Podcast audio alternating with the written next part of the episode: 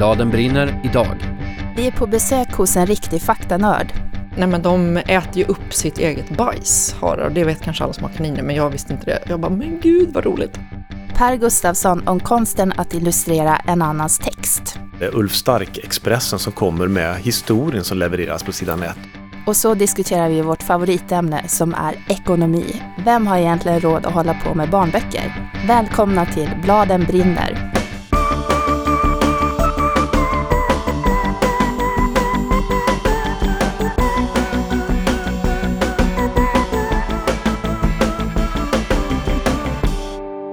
Det är nytt år, bladen brinner är tillbaka och eh, det börjar dyka upp massvis med vårböcker för barn och unga att prata om. Är du glad Johanna? Jag är glad.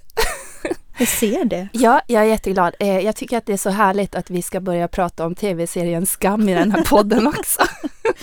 Din hemliga plan för 2017 får in 20 minuter skam i varje avsnitt. Enväldigt beslut. Det kommer inte att hända. Nej, tyvärr, jag har förstått det. Men jag är glad i alla fall. Mm, bra. Jag heter Lisa Bjärbro. Jag heter Johanna Lindbäck. När Svenska barnboksinstitutet varje år gör det som de kallar för bokprovning så räknar de hur många barn och ungdomsböcker som getts ut i Sverige under året som har gått. Och så kollar de på vilka trender och tendenser man kan se i utgivningen. Och en grej som har synts tydligt i den här granskningen de senaste åren är den här. Faktaboken kommer starkt. Varför då, kan man undra. Eller varför inte? Nu ska vi prata om hårda fakta för barn och vi ska börja i arbetslokalen där en av Sveriges populäraste faktaboksförfattare sitter och jobbar. Hallå! Tack! Jag heter Sara Shepard och skriver och tecknar barnfaktaböcker. Ja, ja. Jag tror jag har hittat min grej i livet faktiskt. Jag tycker det är fruktansvärt roligt. Och att jag själv, eh, jag skriver om sånt som jag själv tycker är spännande och vill lära mig mer om. Så det blir som en egen, min egna skola. Så varje gång jag ska skriva om någonting så måste jag ju lära mig allt om det. Så det blir som min, min personliga universitetskurs. Och så blir det en bok. Och sen får jag liksom rita och skriva. Och, ja men det är jätteroligt. Det är verkligen jättekul. Och sen tycker jag att när jag liksom hittar grejer som jag vill lära mig själv om så blir, det, blir jag sådär, åh det här måste jag berätta för någon. Och då är det så otroligt bra att kunna eh, ha alla de här barnen som man berättar de här spännande grejerna för. Det Sara Shepard har velat berätta hittills är massor av fakta kring dinosaurier, hajar, ädelstenar, pirater, djuphavsgravar och skogsdjur till exempel. Hennes böcker heter saker som Massor av dinosaurier, Viktiga kartor för äventyrare och dagdrömmare eller Djuren i skogen. Jag undrar, ser hon sig själv som en riktig faktanörd? Ja, men det, jag tycker det är jätteroligt att så här snöa in. Det är liksom den bästa stunden när man är helt insnöad i de här ämnena och bara, det är bara, och så har man jättemycket tid så att man inte behöver avbryta. Och just när man börjar, som det där jag pratade om, att man, när man plötsligt kan allt. För i början tycker jag det är ganska tufft, för att det är inte helt lätt att liksom lära sig allt om hajar. Som är ganska avancerat och jättemånga olika. Men så i början är det rätt sådär, kan vara rätt motigt att komma in i ämnena. Men sen när man väl har det där att man bara kan allt och då är det som att det bara flyger blixtar och då är det jätte, jätte, jätteroligt. Och vad skulle jag svara på egentligen? Om du är en faktanörd? Ja men då är man ju, ja och då, det är då det börjar så hända grejer, när man börjar så just hamna på så här typ privata hajblogs. När man, är, äh, ja men då blir det väldigt, väldigt roligt. Så då är man väl en väldigt faktanörd, ja. Och sen just den här jakten efter den här lite konstiga historien eller när man hittar lite så udda fakta som, som man vet kommer göra att det blir roligare också. För att om man bara pratar om längd på klor eller hur de gamla de blir, då blir det inte så himla kul. Men som när jag insåg, läste i någon alltså supertråkig bok om skogsharar som var, de fick hämta i något så här, du vet så här, i arkivet på biblioteket. Helt så oillustrerad fälthandbok med, om skogsharar, någon rapport från 70-talet. Och läste igenom det här astråkigt. Och sen så bara, jaha, nej men de äter ju upp sitt eget bajs, harar. och Det vet kanske alla som har kaniner, men jag visste inte det. Jag bara, men gud vad roligt. Ja. Så de liksom äter mat och sen bajsar de ut en grön slemmig gröt som de äter upp direkt när den är varm. Liksom så. Och sen eh, smälter de, det är som en form av idissling, men de har ju inte plats för flera magar så de måste äta upp bajs istället. Koprofagi heter det, ja. man äter upp sitt eget bajs och, eh, och sen så efter det så bajsar de såna här vanliga harpluttar. Och när jag läste, Som de inte äter upp? Nej, de, är- det är- de består nästan bara av trä. De kan man ju typ elda med. Det är bara träflisor kvar. Eh, därför de är så torra. Eh, nej, men när man hittar sån här fakta så bara woho! För då är- tycker jag ju själv att det är så här, men gud vad roligt. Och sen inser man att det här kommer ju så här, Kalle, fem år, också tycker jag är ganska roligt. Det är du och Kalle, fem år, som går igång på samma saker, menar du så? Ja, det är jättekonstigt för jag är ju jättegammal. Eh, äldre, 40 år äldre än Kalle, fem år. Men jag verkar liksom ha helt stagnerat. Jag har exakt samma intressen som ett genomsnittligt först dagisbarn faktiskt. Och tycker att det är just det här vulkaner och pirater och jag vet inte vad det är med mig. Men jag tycker det är jätte, jätteroligt. Funkar hos målgruppen och målgruppens föräldrar faktiskt gör det i alla fall enligt mina alldeles egna studier. Och en sak som jag tänker är tydligt just i Sara Shepards faktaböcker det är att de känns plockiga med många ingångar för läsaren. Det finns faktatexter, det finns små rutor med extra info och det finns mängder med pratbubblor i bilderna. Varje gång man läser är det som att man hittar någonting nytt som man inte såg förra gången eller som man hoppade över. Det finns en väldigt medveten tanke med det där. Det är som att man läser på tre nivåer. Först är det vanliga brödtexten, där det är liksom det som man måste berätta. Och sen är det de här små mindre rutorna där det kan vara svårare grejer, eller överkurs eller bara någon anekdot. Och sen är det pratbubblorna och då är det ju oftast djuren själva som pratar. Och då är det ju jättemycket flams och trams och eh, hajskämt och dinosaurieskoj. Och det är också, Eh, det är kanske det som barnen främst läser och tycker är roligt. Så att det är som tre, och så kan man ju välja att läsa allt eller inget eller bara. Och det, eh, det har liksom, jag vet inte om det var så medvetet från början men det bara blev så. Och nu tycker jag att det funkar jättebra att göra så. Det där med humorn ska vi stanna lite vid. För antingen så har jag läst helt fel faktaböcker i mitt liv eller så är det där fnissiga en relativt ny ingrediens i faktavärlden. Vi ska lämna Sara Shepard en stund och förflytta oss till Riddarholmen och bokförlaget Rabén och Sjögren. Där är Sofia Har förläggare med ansvar för många av faktaböckerna på förlagets lista. En bra faktabok, den bild jag har av det, det är att det är en bok som man, när man ligger i sängen, så kan man liksom läsa, man hittar nya saker vid varje läsning. Det är en sån bok som man, man läser den kanske inte från perm till perm, men att det är en sån här bok man bläddrar i och så hittar man liksom något nytt, antingen i en bild eller i texten. Någonting spännande så. Så att det är egentligen, och så att man får skratta lite. Jag tycker det ska finnas humor i, i faktaböcker också. Det tycker jag är intressant, för det tycker jag också, att det är ju det bästa när man får skratta lite i, i alla slags böcker. Men det, det är inte det jag förknippar faktaböckerna. När någon säger ordet faktabok så tänker ju inte jag på humor i första hand. Nej, nej, det gör man ju inte. Och det där tycker jag också är... Eh, det finns ju någonting... Faran när man gör faktaböcker, det tycker jag är att man hamnar för nära skolböcker. Att, att det blir liksom att barnen eller läsarna känner sig att ja, men nu känns det som att jag sitter på en historielektion eller någonting sånt. Eh, och, och där får man ju liksom inte hamna. Eh, Så att, eh, men det är klart, man förknippar inte humor med faktaböcker och samtidigt finns det ju väldigt många väldigt roliga faktaböcker. Den där ökningen av faktaböcker då, som Svenska barnboksinstitutet hade sett de senaste åren, vad beror den på? Ja, för ungefär tio år sedan så började man säga att faktaböcker inte sålde för barn. Och då var det många förlag som la ner sin faktaboksutgivning. Liksom man sa att det var för dyrt, för det är ju ofta liksom många upphovspersoner inblandade.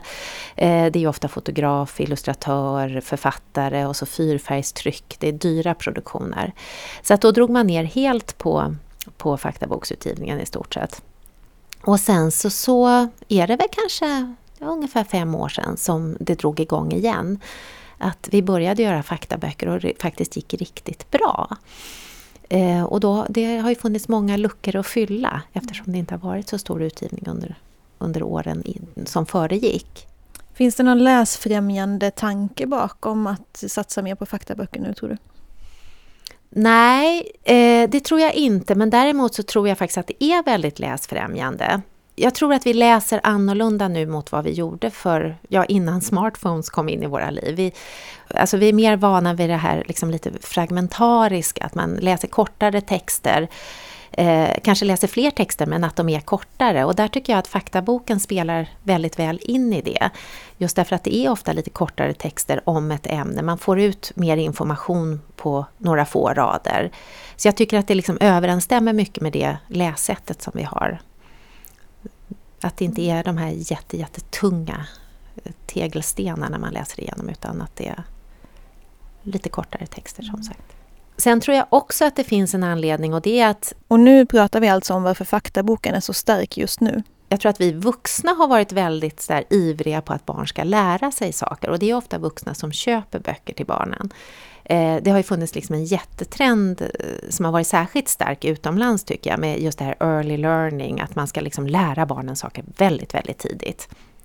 Eh, Så att det, det tror jag också är att det finns en ambitionsnivå hos oss föräldrar att vi vill ge våra barn liksom att de ska lära sig saker, de ska vara väl, väl förberedda för livet eh, och skolan.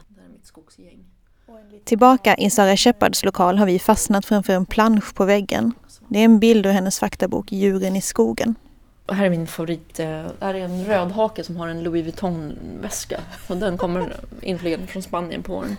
Och det tog mig... Man tittar nära så är det ju den där klassiska bruna, med ganska fula väskan med beigea men symboler eller vad är det för någonting på. bokstäver typ. Bokstäver och... Ja.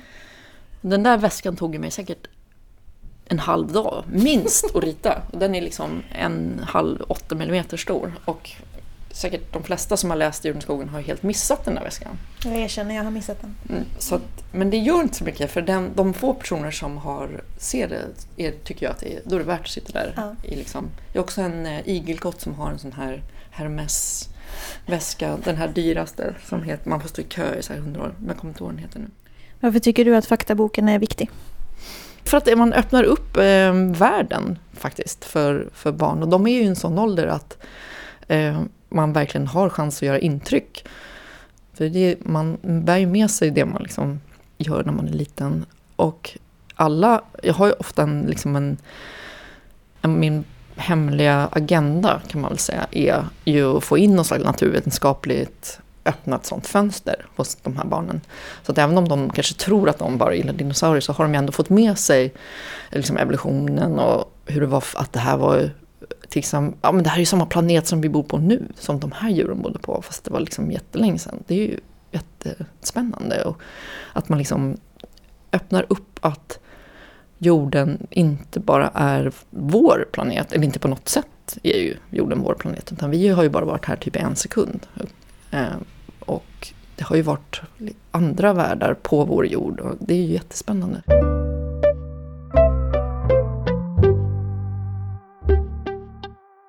Nu Johanna så ska vi prata om ett ämne som vi återkommer till ungefär varenda gång vi ses. Pengar. Eller ja, kanske bristen på dem. Eller rädslan för bristen på dem. Det finns mycket att prata om pengar. Vi ska börja med ett kort frågeformulär. Okej. Är du född i Sverige? Ja, Är dina föräldrar födda i Sverige? ja, Har de eftergymnasial utbildning? ja, Har du det? ja. Bor du i en storstadsregion? Ja. Har du enskild firma? Ja. Lever du på inkomst av kapital? Eh, nej. Nej.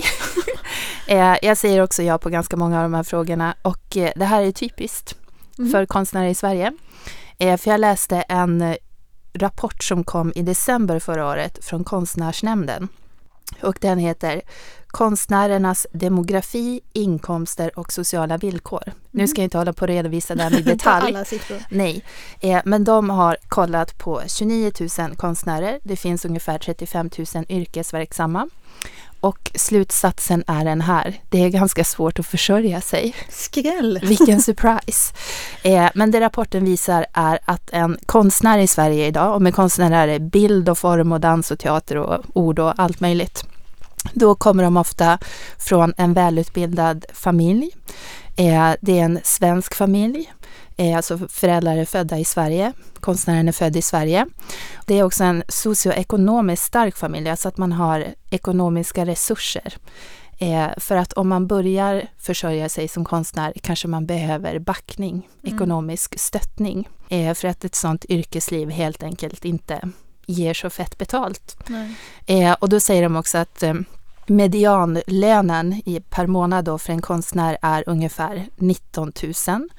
Och riksgenomsnittet, alltså medianlönen för alla, in, alla medborgare, den är 29 000. Mm, det är ganska stor skillnad. Ja, så konstnärer ligger efter. Mm. Och det här är liksom, det har, skillnaden har ökat de senaste tio åren. Ganska deppigt. Ganska deppigt. Ja, men eh, med allt det här då, berätta. Den här frågan får man ju alltid på skolbesök när man är ute och träffar elever. Hur försörjer du dig? Fast riktad så här, är du rik? Jaha. Och man bara nej, eh, tyvärr inte. Ehm, ja, men jag försörjer mig. Jag eh, sa upp mig från min anställning för några år sedan och jobbar numera heltid som författare. Och det som folk tror då är ju att man sitter på och skriver på heltid och det är ju väldigt, väldigt långt ifrån sanningen för det har åtminstone inte jag råd med utan jag eh, jag och många mer som jag känner till som skriver böcker måste ha andra inkomster från andra uppdrag. Och i mitt fall kan det då vara till exempel att jag gör skolbesök eller håller i skrivkurser eller skriver texter för tidningar eller sådär. Mm. Jag skulle nog säga att jag till hälften lever på pengar som jag får in från bokförsäljning och till hälften på andra uppdrag. Och det man får från bokförsäljning är ju att man får pengar för hur många böcker man säljer. Så man får per ex som är sålda. Ja, precis. Så är man en eh, populär och eh, säljande författare då får man mycket pengar. Ja, man annars kan får ju man... bli rik, brukar jag säga som en eh, glatt budskap till de här högstadieeleverna som liksom ser sin ticket out of here som att någon gång skriva en bästsäljande bok. Men räkna inte med det. Det är inte, det är inte självklart att det kommer hända. Nej. Nej men eh, alltså Sverige är ett ganska litet land så skriver man böcker så finns det liksom inte obegränsat med till exempel tonåringar som rusar till en bokhandel och köper ungdomsböcker. Mm. Så de allra flesta skulle jag ju säga eh, har kanske en upplaga, alltså säljer kanske eh, två, tre tusen av sina böcker. Ja, och då är det nästan nu för tiden en hyfsat bra upplaga. För det är många som inte säljer så mycket heller. Men innan vi går in på det, vi ska bara också säga att man får pengar från eh, biblioteken. För varje gång ens bok blir utlånad så får man det som kallas biblioteksersättning som kommer i en klumpsumma en gång per år. Mm. Och då är det, nu kan jag faktiskt inte exakta siffran, men 87 öre tror jag. Ja, någonting, någonting på 80. Ja, 87 öre per utlån. Mm. Och det är också då baserat på alla bibliotek i hela Sverige. Mm. Ehm, men det här är liksom, när man, jag får också jämt den här frågan för att jag har jobbat som lärare tidigare och så säger folk, gör du det nu? Säger jag, nej det gör jag inte. Och då är de bara, åh du skriver på heltid. Så bara, nej jag gör Åh, jag liksom så. tio saker Ja, och skriva bok är en av dem. ja, precis. Ja, Och så ser det ju ut, för det är liksom inte som att vi är unika, så är det ju för alla jag känner som skriver böcker, att de har andra saker vid sidan om. ja. Och sen gör vi den här podden. Mm. Det tjänar vi också nu lite pengar på. Ja, men eh, Betoning på lite. pytte, pyttelite. Vi fick ju ihop en budget med, ta- tack vare den här Kickstarter-kampanjen och sådär, och sponsorer. Men den budgeten går ju i, i sista hand, skulle jag vilja säga, till ersättning för det arbetet som vi lägger ner. Så man skulle kunna, utan att ljuga, säga att vi absolut går back på att göra den här podden för att vi lägger ner väldigt många timmars arbetstid. Mm, det är lite som om man räknar ut eh, timlönen när man skriver en bok. Att Mm. det är också, det är någonting man inte vill räkna ut helt Nej, enkelt. nej, det vill man inte. Nej. Då blir man deprimerad direkt. Men sen var vi på en dag på Svenska barnboksinstitutet som heter Kvalitet eller kvantitet. Där Mm. de hade en hel, eh, hela dagen var det program där de berörde det här på olika sätt och det var jätteintressant. Eh, och då sa de till exempel att barn och ungdomsutgivningen har ökat med 77 procent på 15 år. Det är sån ökning så att det är Det är som helt, sanslöst. Det är sjukt mycket. Ja, och den har ökat mycket mer än vad vuxenutgivningen har gjort. Ehm, och den här ökningen gör ju, har, konsekvensen har blivit att nu när det finns fler titlar att välja mellan så säljer varje titel då, alltså man får ju slåss om utrymmet så att eh, försäljningen har gått ner om man ser på hur mycket det här med att en bok säljer 3000 ex. Ja men eller, eller försäljningen har ju också ökat av barn och ungdomsböcker de senaste åren men inte liksom i paritet till den Nej. här utgivningen. Så att det är fort, nu är det liksom, finns det fler titlar som slåss om samma köpare och Mm. därför så säljer varje enskild titel färre än vad de gjorde för några år sedan. Precis, och det är kortare livstid så att om man går in i en bokhandel så kommer man inte hitta böcker som är flera år gamla utan man hittar böcker som är från det senaste året och sådär. Backlisten är inte heller lika synlig, alltså det man har skrivit, ens gamla böcker. Då kanske man får mer gå in på nätbokhandlar och sånt för att hitta det så att det är Mm. svårare. Eh, så det har helt enkelt blivit ja, men ännu svårare. Eh, och nu känns det som att man är jättegnällig varje gång man kommer in på det här, eller hur? Ja, eh, ja det gör det ju lite. Eh, men jag tänkte så här, känslan efter den där dagen på Svenska barnboksinstitutet var Dels att känslorna var verkligen all over the place. jag kände mig som ett nervvrak när jag gick därifrån. Och det första jag tänkte på var att jag verkligen aldrig ville att de skulle sluta prata om det här ämnet för att det inte snackas så himla mycket om det. Man vill kanske inte prata om pengar eller så hur, hur mycket stress man känner inför att kunna betala räkningen. Eller... Nej men det är väl det här vanliga att man är eh, också att det finns sådana variationer att det finns ju författare som säljer jättemycket. Ja. Eh, så fort de skriver en bok så kommer den upp på topplistan. Och liksom kul för dem, eh, men det är inte så många. Och sen är man alltid lite nervös för bara, åh, tänk om det visar sig nu att mina böcker säljer skitdåligt. Ja. Så ska jag avslöja det och bara få reda på det faktumet, det blir jobbigt. Ja, men det var ju också en annan sån sak som jag kände när jag gick därifrån, att jag var ganska förvånad över. För då satt det till exempel, eh, då var det en panel med olika författare och illustratörer som pratade om hur de försörjde sig. Och då var bland annat Ulf Stark med i den panelen. Och Ulf Stark ser jag som en av Sveriges främsta barnboksförfattare och jag tänker mig att han säljer jättemycket böcker och liksom... Och han håller på i evigheter. Ja. Och han satt där och sa då så här, nej men jag kan inte försörja mig på att skriva. Och då kände jag att jag såg ut som så här, den här emojin med uppspärrade What? ögon. Bara, inte ens Ulf Stark. Så det är ju ganska lätt att hamna i den här avundsjukan. Så bara, ja, men det finns många författare som skriver sina bästsäljare och här, lyll hos dem, de behöver aldrig liksom oroa sig. Mm. Eh, men det verkar ju inte heller stämma då. Det mm. kändes väldigt förvånande och lite skrämmande tycker jag. Jag känner mer, eh, alltså jag kände det och sen kände jag den stressen efter dagen att bara, men gud ska man aldrig få ta det lite lugnt? jag tycker man gör så mycket saker hela tiden och bara jobbar och jobbar och jobbar. Kan man aldrig bara få slappa lite och känna att pengarna rullar in? alltså du hade som målbild att bli Ulf Stark och det du såg framför dig var att du skulle få ta det lugnt när du var Ulf Stark? Ja, jag hoppades på det men nu har jag insett att det går inte. Inte ens. Nej. Eh, men sen är det ju så här att man också kan vända på det och tänka, är det en mänsklig rättighet att vi bara ska skriva böcker och tänka bara det är lugnt, vi har en säker inkomst. Försörj mig, någon måste försörja mig för jag skriver böcker. Staten, gå in och ge mig pengar. Hjälp mig. Ja. Nej, det är ju ingen mänsklig rättighet, verkligen inte tycker jag. Och det finns ju verkligen ett ganska så, ja men det finns ju ett visst mått av gnäll i det också. Mm. Um, det finns ju otroligt många människor och yrkesgrupper som har det väldigt mycket sämre än en svensk barnboksförfattare. Eller en, en författare i allmänhet. Ja, verkligen. Men samtidigt å andra sidan så är ju de flesta överens om att man gillar kultur, man tycker att kultur är viktigt. Eh, och att böcker för barn borde få finnas. Eh, och då tycker jag ändå att det blir en intressant fråga att diskutera så här, hur har man råd att syssla med det och vem har råd att syssla med det? Det mm. stänger ju ute att det är så här svårt att hålla på med och skriva, eller svårt, men att det inte går och så lätt att eh, försörja sig på att skriva böcker gör ju att det är väldigt många människor som måste låta bli. Och det är någonting som syns jättetydligt i alla de här äh, utredningarna att äh, det jag frågar dig, är dina föräldrar födda i Sverige? Ja. Att sådana som har föräldrar som inte är födda i Sverige utan födda någon annanstans, de är ju inte kulturutövare inte i någon disciplin liksom för att det är helt enkelt för olönsamt. Eh, så om man kommer från ett annat land, har flyttat in nyligen till Sverige, då man ska utbilda sig till någonting så väljer man inte humaniora eller kultur utan man kanske blir tandläkare eller civilingenjör.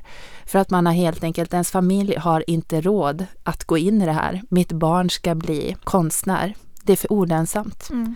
Och man har ju ofta eller det är ju ganska mycket diskussioner om vem skriver böcker, vad är det för representation, vad är det för mångfald, vi måste få in fler röster. Och bara ja, det måste vi, men eh, om man inte kan försörja sig, vem vill bli konstnär? Nej, precis. Varför ska man ta den chansen? Mm. Mm. Ganska ofta när man pratar om just det där med representation så börjar man gnälla på att alla som jobbar på förlag är vita. De vill bara hitta de berättelserna som de känner igen sig i själva. Precis, vit medelklass kan ja. lägga till. Um, och, och, det kanske finns en, ett visst mått av sanning i det men det, det här med pengarna känns ju som en otroligt viktig del som ganska ofta glöms bort i mm. den diskussionen tycker jag. Mm. Men sen känns det också, det är så svårt att säga, vad ska vi göra åt det här då? Det, mm. Vi kan ju inte lösa det, men det kommer ibland lite förslag på till exempel det här att man kan se över det sociala försäkringssystemet. Hur ska det funka med a-kassa och eget, egen verksamhet och sådana saker? Eftersom många konstnärer har enskild firma och det är väldigt hårda regler och hur kan man ha som verksamhet om man är deltidsanställd och ja, helt enkelt hur arbetsmarknaden ser ut för konstnärer.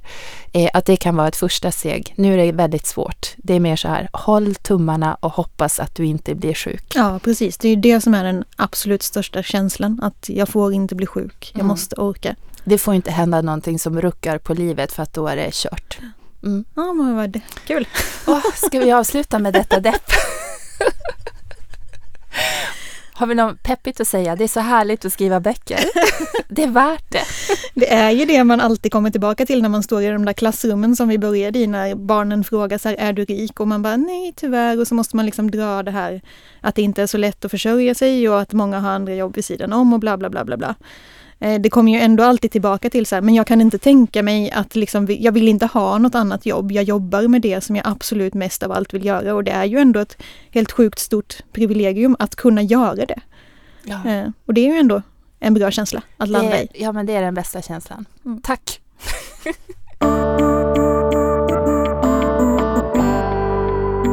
Ett nyårslöfte för podden är att vi ska prata mer om bild. Vi ska våga. Det här gör oss lite nervösa, men vi ska verkligen försöka. Det kommer att gå bra. Eh, Jag träffade Per Gustafsson och han är illustratör. Han är författare också. Han har gjort så många böcker så han vet inte riktigt själv hur många. Han kunde inte säga en exakt siffra.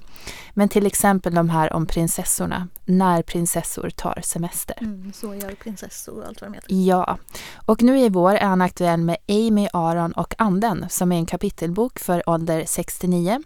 Och den har Ulf Stark skrivit. Per har illustrerat. Eh, och Amy och Aron, de är kompisar sedan evigheter. Amys pappa har en soptipp. Det är sommarlov, de skrotar runt där på soptippen och plötsligt hittar de en oljekanna där det finns en ande. Och sen sätter själva historien igång. Eh, och jag var ju då nyfiken på att om man ska göra det här, illustrera en annan persons bok. Vad är första steget? Man får manuset, vad gör man sen? Amy, Aron och Anden är skriven av Ulf Stark och illustrerad av Per Gustafsson. Den tänkta läsaråldern är 6 till 9 år. Boken ges ut av Bonnier Carlsen.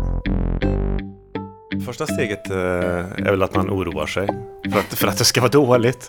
Och speciellt om eh, Ulf har skrivit det så tänker man ju direkt, vad ska jag göra om jag inte gillar det? Om Ulf Stark har skrivit någonting som jag inte tycker om.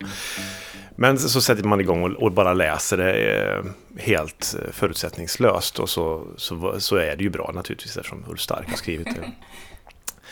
Ehm, så att jag bara läser igenom det och ser vilka som är med och vilka miljöer det finns och eh, sådär.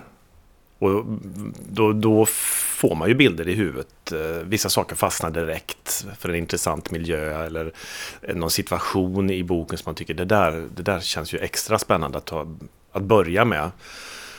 Man börjar med det som verkar läckrast eller möjligtvis att man kan börja med det som verkar svårast. Mm, För att om man klarar av det svåraste så vet man ju att resten av boken kommer att fungera. Sen så funderar jag mycket på den här, det, det, det är ju en ande som bor i en oljekanna då och eh, Ulf beskriver ju inte riktigt hur den här anden ser ut utan det får jag försöka hitta på någonting då. Och den här anden utvecklas under tidens, under, under berättelsens gång så, så blir den mer och mer lik en liten, en, en liten pojke.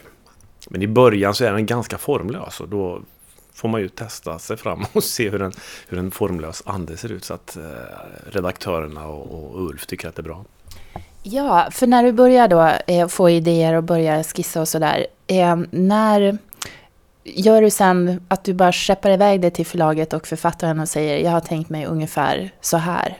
Så här ska de se ut, så här är miljön. Eller hur, man måste ju få någon slags godkännande eller Mm. input.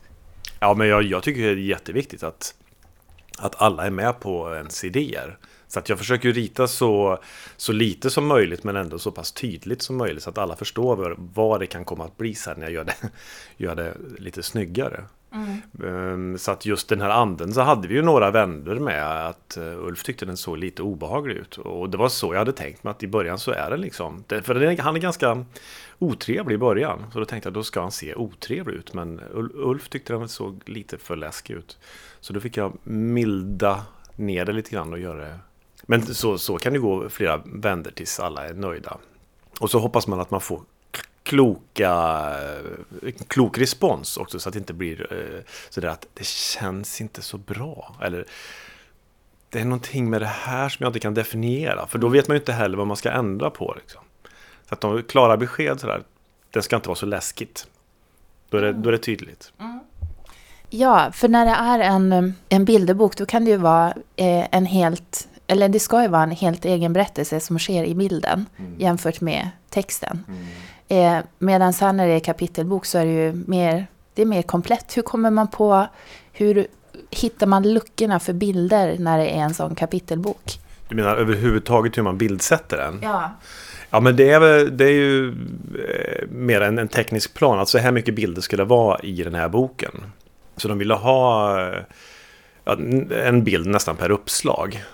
Och eh, då, då tänker jag sådär att eh, en del bilder de blir ju inte så himla roliga för att just där händer inte så mycket spännande. Och jag märker också, jag har inte gjort så väldigt mycket kapitelböcker tidigare utan det, faran i eh, kapitelböcker är att det blir många situationer där folk står och pratar för det är mycket av handlingen som utspelar sig under samtal. Och då försöker man ju hitta intressanta vinklar. De sitter på olika ställen, man, man visar det här samtalet på- från olika håll och eh, man kanske liksom visar en siluett där de står för att variera det här Speciellt om de är i ungefär samma miljö också hela tiden så, så försöker man ju att utveckla bildberättandet så att det inte blir tråkigt. Ja, nu står de där i köket och pratar igen. Har vi inte sett den här bilden förut? Så får det inte upplevas då. Om inte det är meningen att det ska kännas lite tråkigt. Men jag tycker det var intressant för när vi höll på att mejla om det här och så sa jag att det är så svårt att prata om bild, eller vi är nervösa när vi ska prata om bild. och då sa du, det är många. Och när man skickar iväg till förlag är det sällan man får så, det är just det här, varför valde du den vinkeln, varför är de på den platsen, att det blir liksom inte den kritiken. Nej men det är väldigt sällan så. Utan eh, det är väl mera rent praktiska. eh, Man har glömt en knapp i jackan. Eller att den här, eh, ungefär som en, som en skripta i någon film så där, håller ordning på var, var alla prylar stod liksom i senaste bilden. För sånt där kan jag bli ganska dålig på när man sätter fart och liksom kommer igång och ritar. Då glömmer man bort var alla saker stod. Om det är så att en bild upprepar sig. Eh, så att det, det är mer av praktisk natur och väldigt sällan av, av konstnärlig eh, natur som diskussionerna sker tycker jag. För att det är ju också så svårt. Det, det kan bara sluta med att ja, men jag tycker så och du tycker inte så. Men din stil då, för att eh, man har ju alltid en stil och ibland känns det som att man gör samma grej hela tiden. Man bara byter namn på karaktärerna och de bor på ett annat ställe men det är ändå likadant. Blir det så också att du bara, aha, nu blev det en typisk Per Gustafsson kille här i den här boken? Ja, barn är ju värre. Barn ser ju likadana ut hela tiden eh, i grunden och sådär. Men då finns det ju också där, nu, kan de ju, nu använder man ju hela spektrat av alla färger och alla håruppsättningar och olika kläder och sådär. Så att, eh, men jag känner också att ju, ju äldre man blir desto svårare blir det att hitta en ny unge som inte efter ett tag börjar likna det som jag har gjort förut. För att eh, man slänger ihop, man är så van att rita öron på ett speciellt sätt så att det är som en signatur liksom. Och näsa är en signatur och, och allting som man har gjort tusen, tusentals gånger blir inte en studie av verkligheten utan det blir små, vad kallas det, som, en, ja, som små symboler eller ikoner eller någonting sånt där. Och det kan man ju se allas, alla illustratörers sätt att lösa händer och öron och sånt där som är sådär typiskt krångligt. Blir till små tecken. Och det, är därför, det försöker man ju kämpa emot då, så att det hela tiden ska kännas som man försöker utveckla och se det på nytt på något vis. Men det är ju jättesvårt. Boken här som vi pratar om nu, Amy, Aron och anden. Där är det ju mycket på soptippen. Eh, De går runt där och har sitt sommarlov och är med anden och gör lite olika grejer. Finns det några illustrationer där som du är speciellt nöjd med? Som du bara, här fick jag verkligen till det. Spana in de här grejerna. Ja, jag är lite förtjust i en, i en scen där eh, de, eh, Amy och Aron sitter på en eh, järnvägs banvall eh, bland blommorna och sen så, så börjar de, de börjar, han börjar kittla henne. Och så rullar de runt och kittlas. Och det, när man tänker på det så, så kan det där bli ganska svårt för det måste ju se lite Det måste ju se lite nice ut. Och ibland så kan det vara svårt att göra nice saker på det sättet att man, man kittlas och myser liksom. Men det tyckte jag att jag fick till. Den, den kommer knappt... Ja, det är en av sidorna som man forsar förbi när man läser texten. Men eh, just den tycker jag är lite söt. Den Mm. tittar jag på ibland och så blir jag sådär varm själv. Och sen finns det ett tåg, för Arons pappa kör tåg. Och, eller han är, gissar vi att han kör tåg. Han är lokförare. Ja, precis. Ja. Då var det tåg och då berättade du, du hade gjort en detalj. Ja, precis. På, på första sidan så står Amy och Aron och väntar på att tåget ska komma. För ibland så brukar hans pappa hoppa av där. Eh, Men den här gången så, så åker tåget bara vidare. Och då, när jag ritade det här tåget så tänkte jag att det blir bara tomma lokvagnar och sådär. Så jag tänkte att jag måste sätta dit någon slags logotyp. Eh, För det brukar ju tågvagnar ha. Och sen så, så, så tänkte jag att jag gör så här, så skrev jag US och då tänkte jag att då kommer folk tro att det är en United States. Ja. Så, sån där. Fast det är ju egentligen Ulf Stark då, så det är Ulf Stark-expressen som kommer med historien som levereras på sidan ett och sen så får man åka med hela historien och sen så avslutas berättelsen med att tåget kommer igen. Så ska jag inte säga mer vad som kommer med tåget men det får man läsa. Det där var Per Gustafsson som alltså är aktuell som illustratör i boken Amy, Aron och anden där texten är skriven av Ulf Stark. Ska vi tipsa om böcker nu? Gud ja, nu får jag tipsa. Kör igång. Eftersom jag då är så besatt av skam kommer jag att tipsa om en norsk ungdomsbok som faktiskt inte är är alla väldigt översatt. förvånade. Eh, Den här är som sagt inte översatt men det kommer att funka i alla fall. Man kan ju norska nu efter att ha sett på alla tre säsonger. Eh, och den här heter Natt på Frognerbadet. Frognerbadet, Sverige hemåt. Jag har övat så mycket att jag bad min norska väninna berätta för mig hur man ska uttala det. Frognerbadet. Eh, och den handlar om en kille som heter Simon. Han är 15, eh, han har ett kompisgäng, de driver runt på stan, de åker spårvagn, de går på fester, det är tjejer. Känner vi igen det? Ja. Ehm, och grejen med honom är att han träffar en tjej som eh, han blir väldigt förtjust i, men hans kompisar tycker att hon är ganska konstig, så det är här han mörkar att han är intresserad av henne. Och det otroligt fint med hur detta utspelar sig. Och sen finns det en, en ingrediens som är jätteviktig, som är att han har en mamma och han hade en pappa, men pappan har dött. Eh, Så det här präglar deras liv väldigt mycket. Så att det är både kompisar, kärlek och eh, familjen. Den är så sjukt bra. Ah, och du har ju också läst den här boken och det är liksom en referensbok för att den är så bra. Ja, jag har köpt den som pocket och har den hemma när jag skriver själv för att jag vill härma så mycket det Mm. går. Jag har också härmat ur den och bara snott liksom, tänkt det här ska jag ta i mina egna böcker. Den är fantastisk. Mm. Om man ska googla och inte vet hur, hur det här stavas Frognerbadet. så skulle jag ha sagt att den heter Frognerbadet. Precis. Frognerbadet. Natt, Natt på, på- Frognerbadet.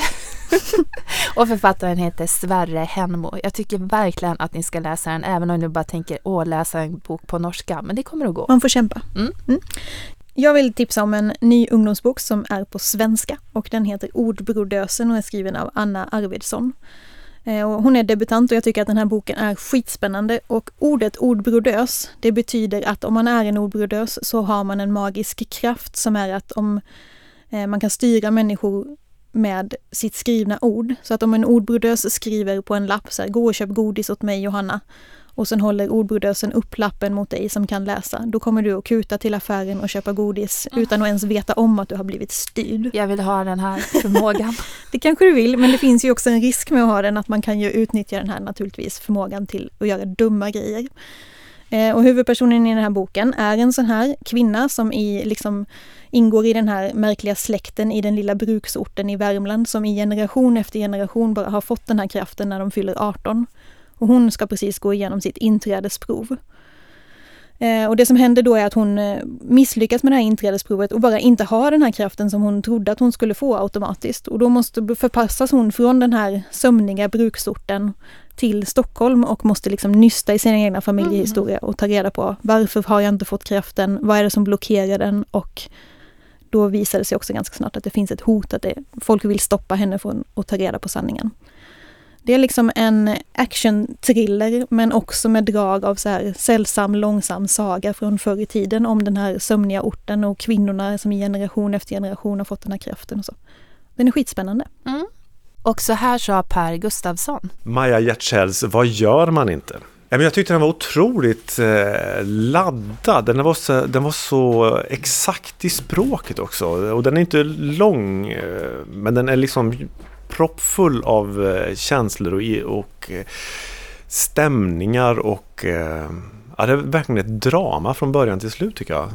Jag tänkte bara för det, för att jag är en sån fyrkantig faktaperson, nej jag bara skojar, för det är jag inte. Jag tycker alla liksom, eh, det blir konstigt där att man skriver du bara fakta? Ja, Vadå bara? Det här är Sara Shepard. Så då tänkte jag tipsa om Mårten Melins poesibok som heter Att vara eller inte vara, heter den va? Mm, jag läste den med min åttaåring för någon vecka sedan. Och den är jättebra. Och jag tänker att den verkligen passar mig också. Fast Om man byter ut det där skoltemat mot livet så är den jättefin. Och min åttaåring ville liksom inte sluta, han bara, få en till bara, en till. Och det här vill Sofia Har tipsa om. Alla mina sinnen av Valentina Villarreal Tiblin och Mia Nilsson. Som är en jättefin faktabok om våra sinnen och jag tror att den faktiskt är den enda i sitt slag. Och den tar sig då an dels sinnet, dels organet som liksom sköter sinnet och sen så finns det också liksom, ja, ordlekar, språkliga uttryck. Varför säger vi kasta ett öga på något? Varför säger vi ögon i nacken? Eh, och den berättar också lite om hur djur använder sina sinnen. Jag tycker att den är fantastiskt rolig att läsa. Man upptäcker nya saker hela tiden och den är så väldigt, väldigt fint och humoristiskt illustrerad av Mia Nilsson.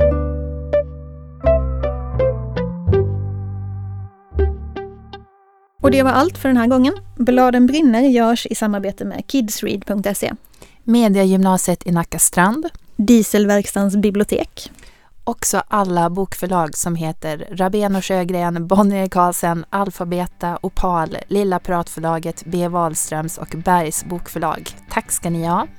Och tack också till vår producent som heter Gustav Edman, till Håkan Lidbo som har skrivit musiken och till Frida Örnell som hjälper oss i våra digitala kanaler. I nästa avsnitt ska vi bland annat prata om spöken med Ingelin Angeborn och om översättning med Helena Hansson. Tills dess hittar ni oss på Facebook och Instagram och på vår sajt bladenbrinner.se.